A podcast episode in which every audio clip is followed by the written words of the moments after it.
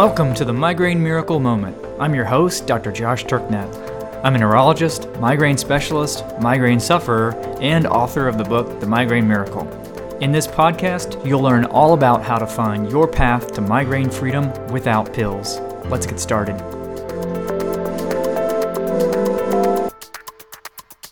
Howdy, folks. So, today I am sharing an excerpt from a recent Clinic Chat live session so these are our live sessions that where we gather with our Migraine Neverland members and chat over Zoom, um, usually for around an hour or so.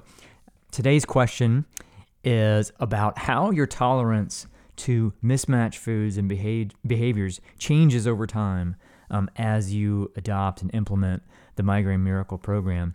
So, in other words, uh, do things like sugar, gluten, a poor night's sleep, stress, and so on impact you more or less after you've been on the program for a while?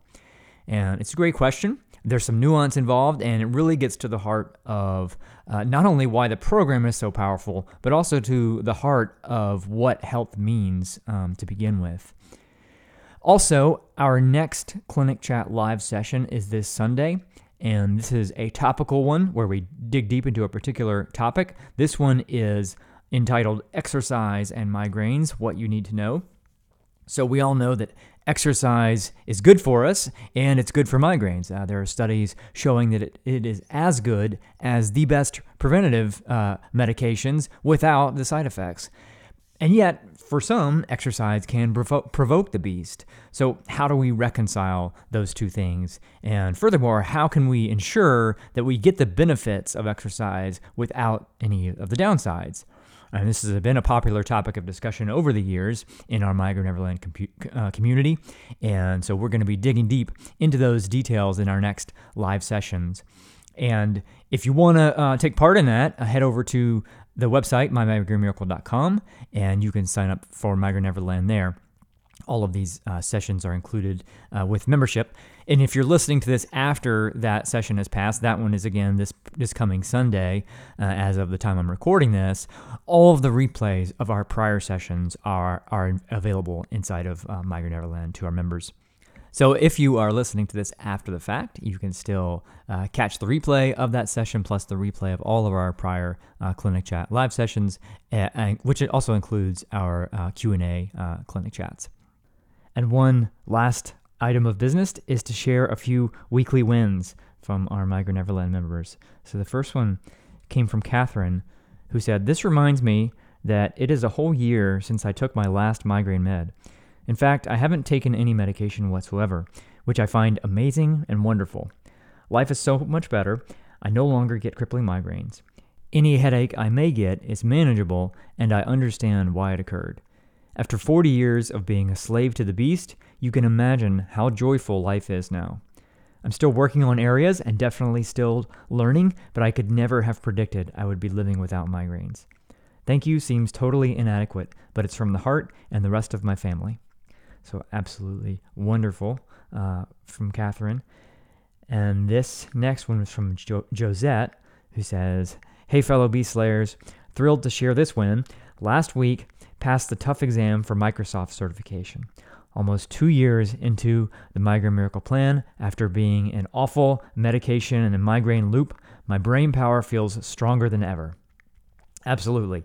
So, uh, not only does not having uh, a throbbing head all the time really help with uh, attention, focus, concentration, creativity, and all the th- other things we might care about of our cognitive function, but just being on this program by itself um, just the amount of clarity and focus and clear headedness that you get from it, even apart from the migraine relief, is phenomenal, and, and I would not want to give that up.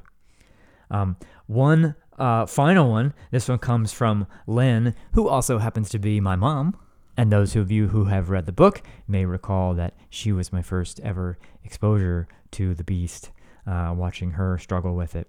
And she said this week, finding this plan is one of the most important and life changing things that has ever happened in my life. I was cleaning out files and found prescription records from 2014. There were at least eight prescriptions for Amerge and Maxalt. Last year, none. I basically no, no longer have migraines and just feel so much better overall. less joint pain, more energy, less fogginess. After 50 years of migraine, it does feel like a miracle. So, as I said in the book, uh, it was watching her suffer as a kid uh, that made me first hate the beast uh, before I ever personally encountered him. So, reading those words and knowing what this has meant for my mom uh, is pretty incredible. And hopefully, we can get her on the podcast in the not too distant future to share her story. So now here is the excerpt from our last clinic chat Q&A. Dr. T has mentioned that the longer we are on the migraine miracle plan, the more sensitive our bodies become to mismatched foods like sugar. Can the same be true of mismatched behaviors, or might the opposite be true? For instance, we'll be able to better handle a few nights of poor sleep or occasional extended hours on the computer, or not. So, uh, this is, I thought, was a really good question. Uh, a lot of you uh, upvoted it, so thought so too. And actually brings up issues that are really fundamental to health in general, uh, as well as uh, you know all the issues related to migraine protection. And I'm going to start with an analogy, and that is the, the analogy of, of walking barefoot and calluses on your feet. So, so what happens if we if we walk uh, barefoot everywhere? Um, we build up calluses, right? And what does that allow us to do? Well, it allow it expands the range of places or the range of environments that we can walk comfortably while we're barefoot. Um, and in other words, it essentially makes our feet more resilient in a, a wider range of environments, right? And on the on the flip side, if we never walk barefoot, we lose or we never develop those calluses. And over time, the number of places we can comfortably walk barefoot uh, narrows, right? So we become less and less resilient in that respect. And this sort of thing plays out in virtually every single domain of our physiology. So remember, the main function of the body is to maintain stable conditions in the face of changing environments and context so that we can still generate the energy that's needed to support life. And this is uh, tied in right with the definition of health. Um, many people now define health as a measure of our adaptive capacity. So essentially, the number of uh, or how adaptive you are, how many, um, how well you're able to maintain stable conditions or homeostasis in the face of different environmental stressors. And the best way to maintain all those systems, uh, in my opinion, and it makes perfect uh, biological sense, to maintain uh, our maximal capacity is by reducing mismatches. Um, and uh, the way that mismatched foods and behaviors impair our health and ultimately cause disease is by reducing our adaptive capacity. So we become, through with our mismatched environments, less and less able to maintain homeostasis which first causes physiological dysfunction and then ultimately causes those systems to break down completely. And we call that disease. Um, but this is exactly like what happens when we don't walk barefoot, as the example. So, when we deprive the body of the inputs and exposures it needs in order to help to, to maintain that adaptive capacity, which is to say, to maintain health, then we get sick. And this is actually played out tragically in the in the COVID pandemic. So there's been an, there's an enormous increase in risk of morbidity and mortality in those who are unhealthy. Um, and again, the way that is manifesting is a reduction in resilience or adaptive adaptive capacity in the face of a stressor. In this case, it's the it's the uh, case of an infection. Um, but we see the mortality rates tracking very tightly with you know incidences of obesity, hypertension, diabetes. Um, so back to the original question, the answer is absolutely. So reducing mismatch absolutely makes us more resilient, and this is almost certainly why, you know, in my own example and uh, examples of many folks that I've worked with, um, why triggers that would have once guaranteed a visit from the beast um, don't don't have their same potency anymore. Um, and the reason why this kind of resilience tends to improve the longer we sustain this way of living, it's more in line um, with how humans have lived for thousands of years. I've also talked about before one of the main issues in the world of migraine is that many people respond to migraines by doing just the opposite. So, for example, if someone has found that exercise is a trigger, then they may reduce it or avoid it altogether.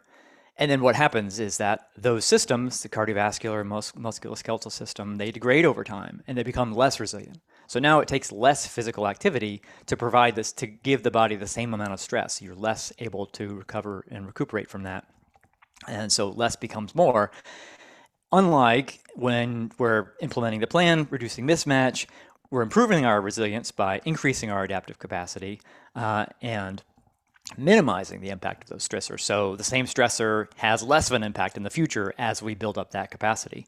Uh, so exactly the opposite of, of what oftentimes happens. And in the opposite case, where we, if you're, you know, reducing the amount of uh, stressors that you're exposed to, um, or you know, increasing mismatch, you're becoming increasingly sensitive over time um, to those triggers, which is exactly what people report happening. So folks will oftentimes get to a place, place where they can tolerate very little physical activity without it provoking an attack, or can't go out in the sun at all because they've limited sun exposure. Um, you know, whatever exposure it is that that they've greatly limited um, now is a now is an even more potent stressor. Um, and then back to the topic of of mismatch foods. So it's true that when we consume foods that are harmful, uh, like you know gluten grains for those who are sensitive, um, table sugar, our body does try to adapt in ways that will try to lessen the future impact.